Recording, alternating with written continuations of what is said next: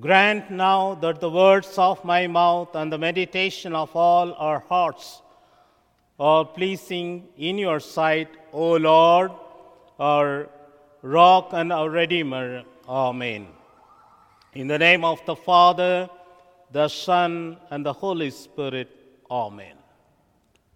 Dear brothers and sisters in Christ, first of all, I would like to bring greetings and God's blessings from the India Evangelical Lutheran Church in India, which was the first overseas mission field of the Lutheran Church Missouri Synod since 1895. In bringing the gospel to India, you saints are the roots, and after 132 years, that's our church is established here, you see the fruit which is preaching the word to you. So this morning, we are going to take in the whole chapter of Romans 9 instead of just the first few opening verses read earlier.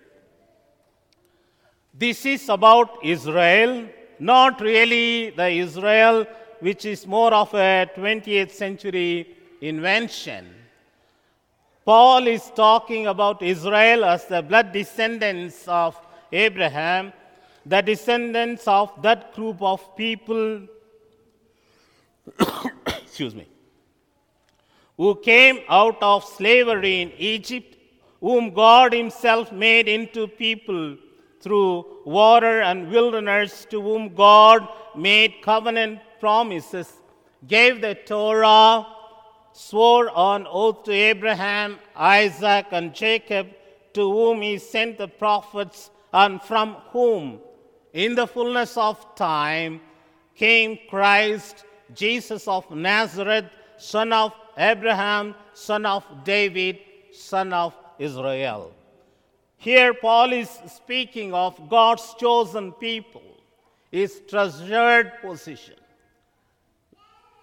Dear brothers and sisters in Christ, here I would like to mention Luther's meaning of uh, Apostles' Creed, second article, in which Luther says, Jesus has redeemed me by his holy, precious blood. The reason why he has redeemed me, that I may be his own. I am here as your own brother from the other side of the earth. So today, Jesus has chosen all the people as his treasured position. In our text, Paul is deeply in sorrow and even wishes he could be cut off from Christ where that possible for the sake of his fellow Israelites.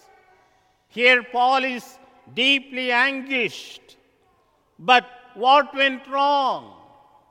Why did Israel, through whom Christ came, reject Christ? Excuse me. Why didn't Israel believe? Why, given their special status or as God's priestly people with all the covenants, promises, worship, legislation, prophets, why did Israel not believe? Follow and support Jesus, the true Son of Israel? It's a tough question and important for all of us this morning. Most of us know someone who is Jewish, whose ancestry goes back to Israel and the patriarchs. It's not as the word of God failed. Not all who are descended from Israel are Israelites.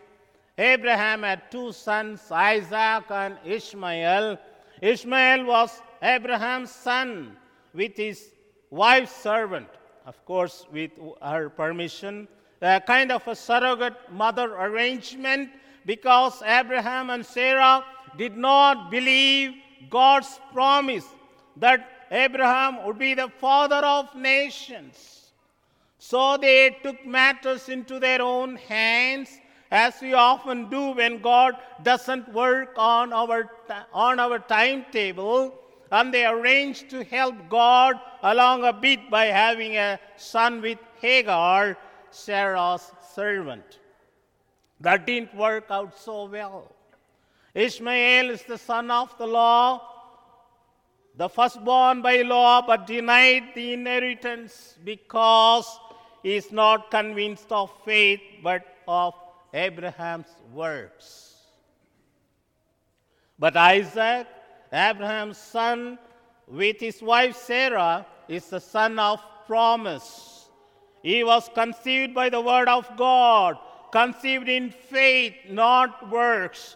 And even though Ishmael is the firstborn son and entitled to be here, he isn't. The second-born Isaac is the son of the promise, descended from Abraham, doesn't automatically put you in God's Israel. It is by faith, not by works, trust in the promise, not taking matters into your own hands or being born in the right family. In that sense, not all Israel is Israel. It depends on faith. Again, consider Rebekah's twins, Jacob and Esau. Esau was the firstborn, as Jacob came out second. Excuse me. Grabbing the heel of his brother.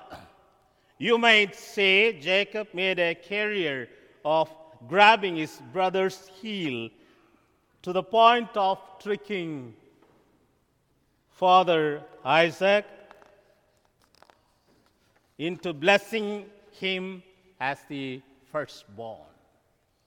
But even before the twins were born, while Rebekah was wondering about all the kicking on her womb, God told her that the older would be would serve the younger before either of the boys could prove themselves or do anything, right or wrong. God chose the second born over the firstborn to carry the promise of the seed of a salvation. It takes two points to make a line, two examples make a theme. The second serves the first gospel over law, grace over works. Jacob I loved, Esau I hated, God says. That doesn't mean Jacob goes to heaven and Esau goes to hell by the arbitrary sovereignty of God. This isn't about their election, but God's selection of who will carry the promised seed of salvation forward. God's choice is Jacob.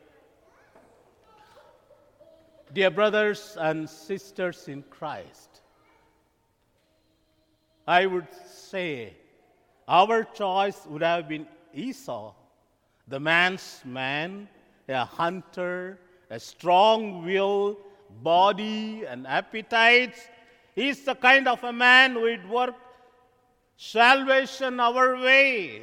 But Jacob, the heel grabbing mama's boy, who preferred the kitchen to outdoors and duped his near blind father into blessing him by dressing to smell and feel like Esau?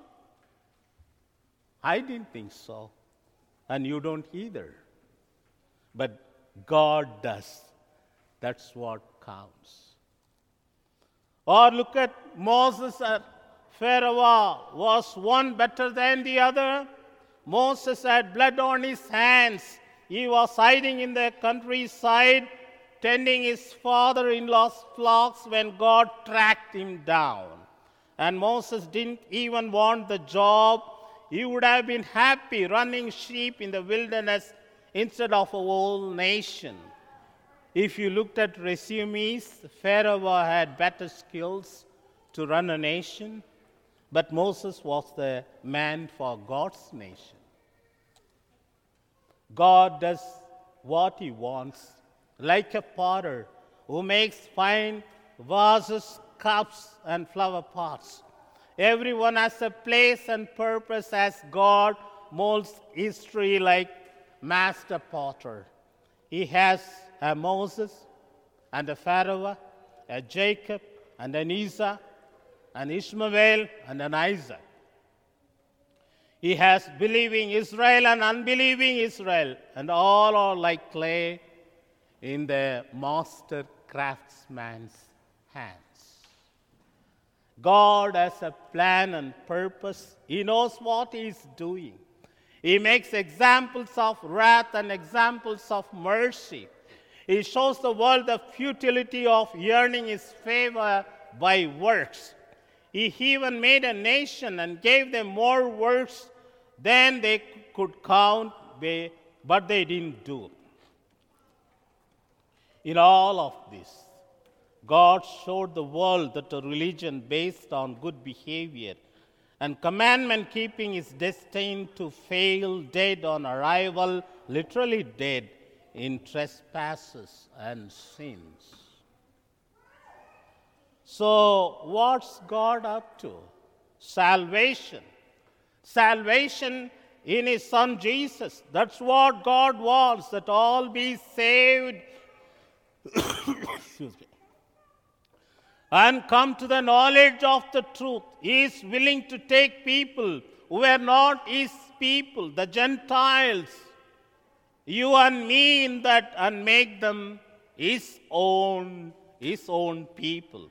He is willing to take those who were not loved who were loveless, his enemies, and call them my beloved. No, God is not crazy. He is merciful and gracious for Jesus' sake. His mercy and grace simply don't follow rules, whether the rules of the firstborn, our rules of fairness, or any other rules. And that's point of it all. Salvation is by grace, a gift, undeserved, unearned, granted for the sake of Jesus' death and resurrection. God has been at this since the fall, teaching the world that it can't dig itself out of the hole it has fallen into. But God Himself will dive into that hole Himself and raise it all in His own resurrection. Essentially, God made an object lesson out of Israel and said, Here is how it works. Trust me, my promises, and you are in. Try to do yourself, and you will fail every time. The point of God having an Israel is the same as the point of God sending his own son. He reduces Israel to a remnant, a tiny bunch of faithful believers who trust in God's promise and not in themselves. And in the end, God reduced Israel to the smallest of remnants, one man on a cross one perfect Jew who kept the law, the Torah, as no one, no other could, his only begotten Son. Everything of Israel is only focused on Jesus. He goes through the water and the wilderness. He is God's beloved Son and servant as Israel as Israel was God's son and servant. He wrestles with God, which is what Israel means one who wrestles with God. As Father Jacob wrestled with God.